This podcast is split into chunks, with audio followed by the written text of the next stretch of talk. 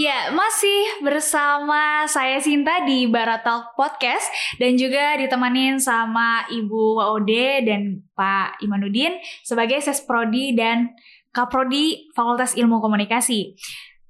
Masih banyak pertanyaan yang belum bisa terjawab nih. Barangkali juga yang mendengarkan juga pengen tahu Vkom itu dalamnya tuh ada apa aja sih. Nah, kali ini aku pengen eh, tanya tentang persoalan yang dihadapi. Ini kan sekarang nih kan lagi masa pandemi ya Pak. Terus juga kuliah itu semuanya serba daring, pokoknya serba online lah. Itu gimana dengan proses perkuliahan di Fakultas Ilmu Komunikasi?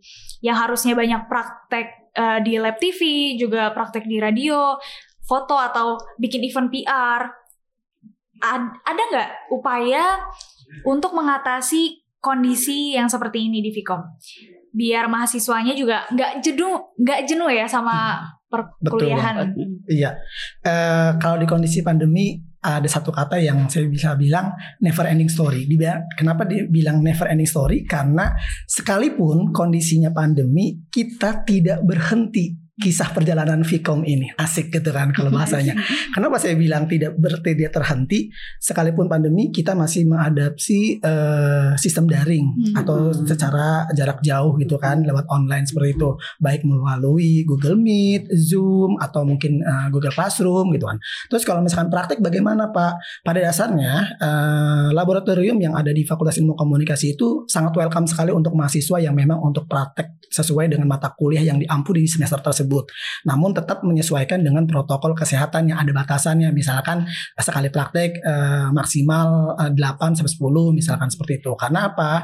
Ya karena memang daya tampung eh, lab dengan kondisi seperti ini tidak memungkinkan untuk satu kelas kan satu kelas yang misalkan ada 30 nggak mungkin 30 30-nya gitu kan. Itu sih yang akan membedakan. Tapi bukan berarti kita terhenti, bukan berarti kita tidak eh, apa istilahnya eh, terhenti kreativitasnya, terhenti ide-ide dan gagasannya, tapi malah justru tantangannya adalah karena gini eh, di era pandemi itu menjadi tantangan buat kita di Vkom karena Vkom itu saya bilang open minded, up to date dan adaptif. Artinya ada perkembangan-perkembangan yang memang harus diadaptasi dengan kita. Artinya dengan adanya perkembangan seperti ini yang pandemi ini mau nggak mau kita harus beradaptasi dengan dunia eh, jarak jauh. Artinya Hmm. menggunakan internet misalkan. Iya, betul. yang mungkin seperti saya misalkan. Contoh aja saya yang biasanya uh, mungkin penggunaan internetnya hanya sekian persen kalau dengan adanya pandemi ya lebih maksimal lebih banyak lagi gitu kan. Uh, terus bagaimana prakteknya? Ya bisa aja gitu kan. Dulu uh, konferensi pers itu ya secara tatap muka tapi sekarang menggunakan secara digital. Itu diadapsinya uh, bukan hanya di Vkom saja memang di dunia public relation pun demikian gitu. Belum lagi di dunia uh, media itu. Banyak hal lah yang yang memang kita bisa uh, apa istilahnya mengadaptasi dengan kondisi. Jadi jangan khawatir dengan kondisi pandemi ini.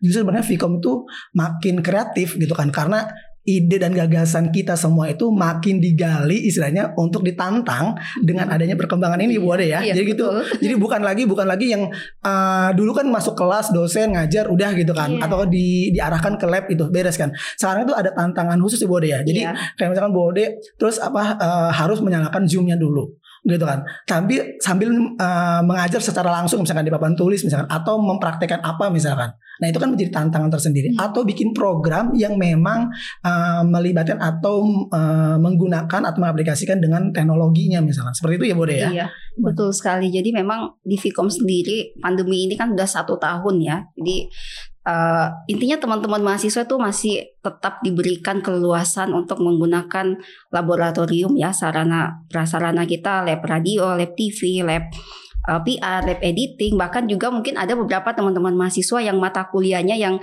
eh, harus menggunakan lab, ya kita buka, kita buka. Atau beberapa kemarin teman-teman mahasiswa yang tidak mesti menggunakan lab, tapi pinjam alat, pinjam kamera itu juga boleh banget boleh banget. Jadi pada intinya sih yang penting kita mengikuti eh, apa ya eh, aturan ya. Jadi kan ada ada pakemnya ya. Mau seperti apa skemanya, semuanya diakomodir oleh ini Vkom seperti itu. Aku mau nanya di luar dari ini ya pertanyaan. Iya. Eh, Vkom kan punya klub ya, Iya. klub radio juga ada, klub TV juga ada. Itu kan kita lagi masa pandemi kayak gini. Iya. Itu bisa izin juga nggak buat pakai labnya? Boleh banget, Boleh. banget. Uh, di luar mata kuliah yang tadi saya sampaikan oleh Bu Ode, uh, di luar mata kuliah, Hmm. untuk mahasiswa-mahasiswi yang memang mau pinjem alat atau mau pinjem labnya, misalkan untuk uh, bikin video, bikin film, apa pun itu bisa banget gitu kan. Tapi memang harus konfirmasi ke Hmm. apa namanya bagian lab laboratoriumnya. Tujuannya adalah untuk penjadwalan seperti itu, Iya. biar nggak bentrok. Terus Iya. uh, untuk masuk keluar si alat-alatnya juga biar terdata. Itu saja sih sebenarnya.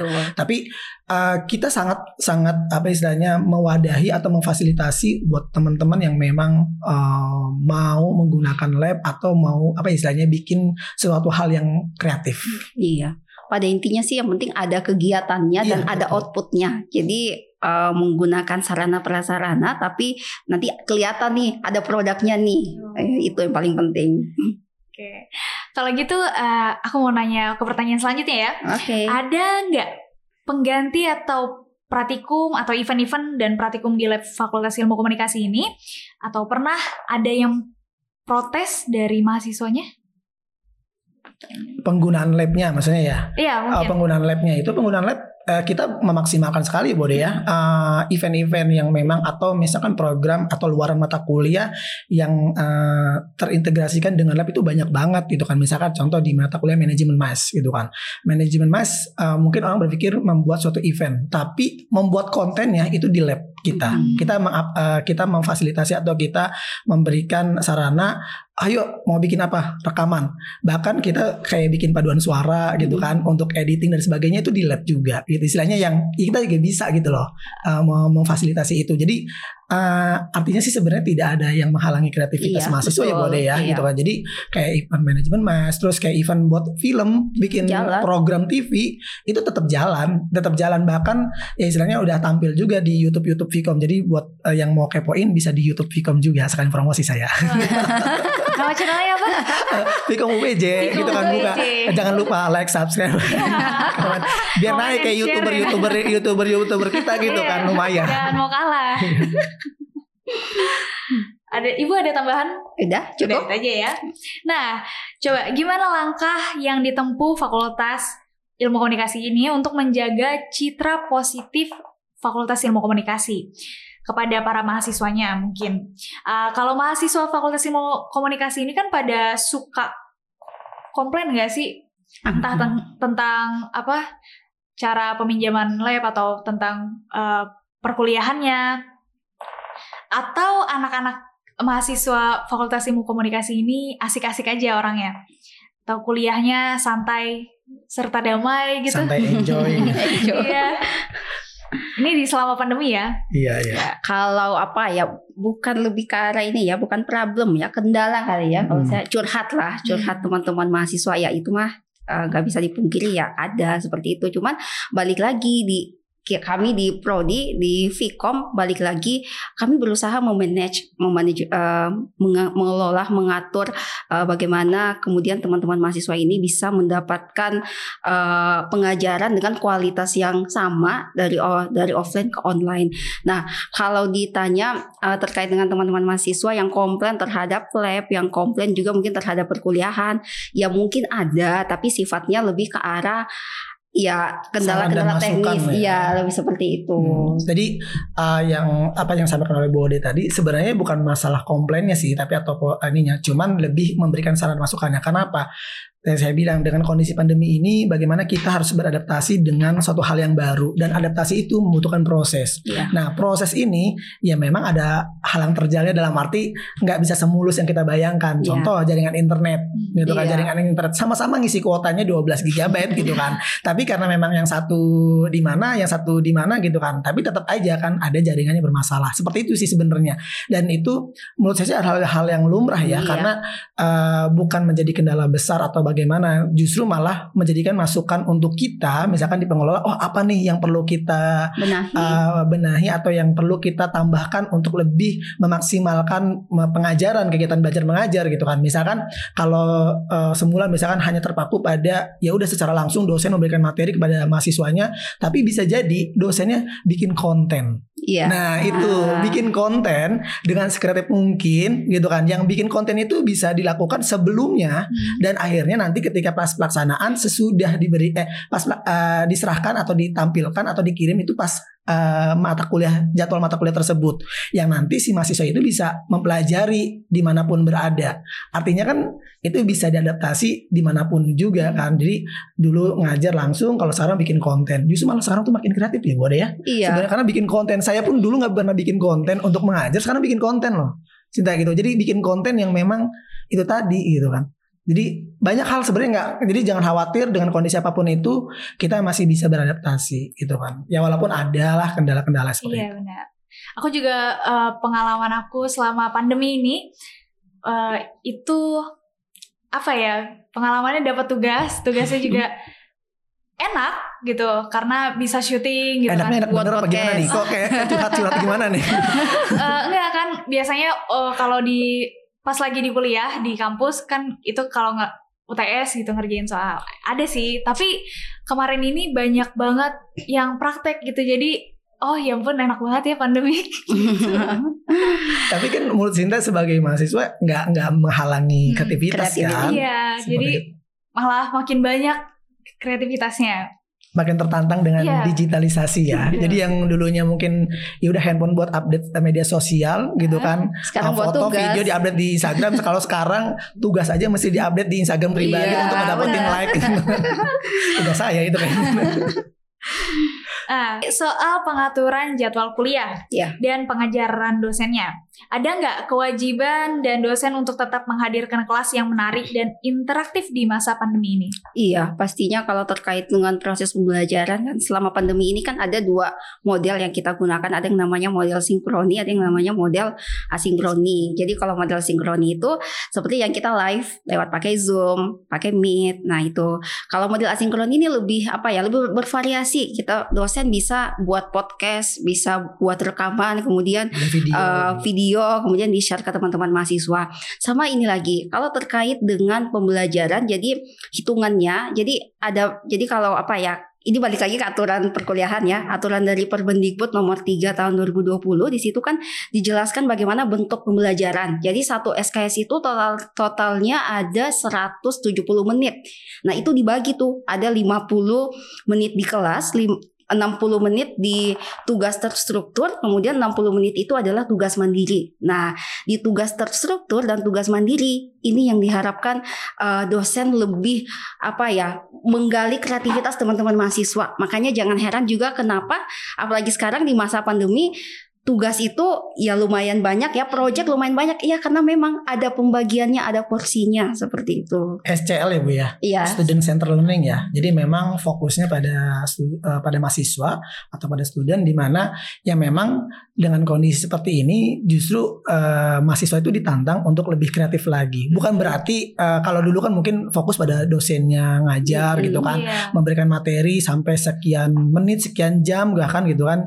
Ya udah beres keluar kelas udah gitu kan ke Hmm. kantin mahasiswa udah gitu kan. Kalau sekarang eh mahasiswa eh dosen memberikan materi mungkin eh, 50 menit misalkan tapi nanti lebihnya adalah mahasiswa yang untuk melanjutkan itu diskusi misalkan Hmm. diskusi dalam forum kecil atau misalkan langsung membuat eh, produksi media eh, konten atau apa pun itu yang memang dari eh, tugas tersebut eh dari mata kuliah tersebut seperti itu. Iya, jadi hitungan 170 menit itu sebenarnya tidak hanya di offline tapi Iya. di online di, eh, tidak hanya di online tapi di offline juga. Hmm. Nah, kalau soal peminatan ya, peminatan apa aja yang paling banyak dipilih sama mahasiswa di program studi ilmu komunikasi? Peminatan karena kita sekarang ada dua peminatan ya, eh, Public Relation Strategis atau PRS dan juga ada Industri Media Penyiaran. Sebenarnya sama aja sih mahasiswanya kedua peminatan itu kalau dihitung secara jumlah ya bisa dibilang Sama. seimbang uh, uh, ke depannya ini kita pengembangan untuk persiapan teknologi komunikasi digital. Sebenarnya kalau peminatan itu ya memang eh, sesuai dengan kebutuhan sekarang ya. Jadi eh, alhamdulillahnya Vkom Ubara ini peminatan di PRS maupun di IMP atau industri media penyiaran itu banyak dalam arti seimbang lah gitu kan.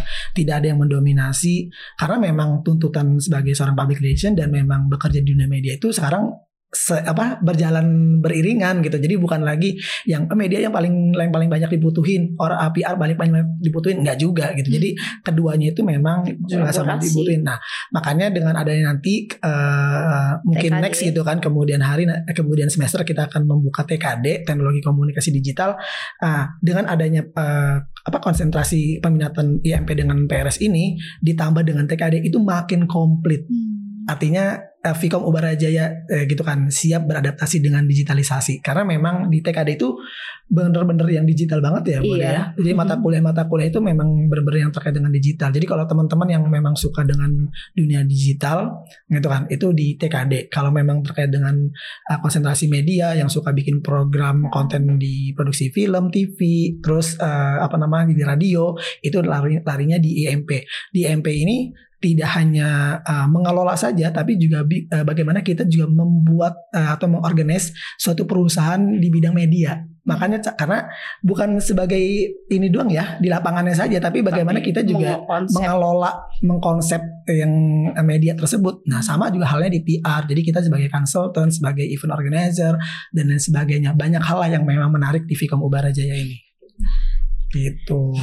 Sinta ini apa? Peminatannya apa Sinta? Aku broadcasting. Oh. Broadcasting gitu. broadcasting. Mana suaranya cocok nggak? broadcasting gitu. Klub ini ya, klub radio. Klub radio, alhamdulillah.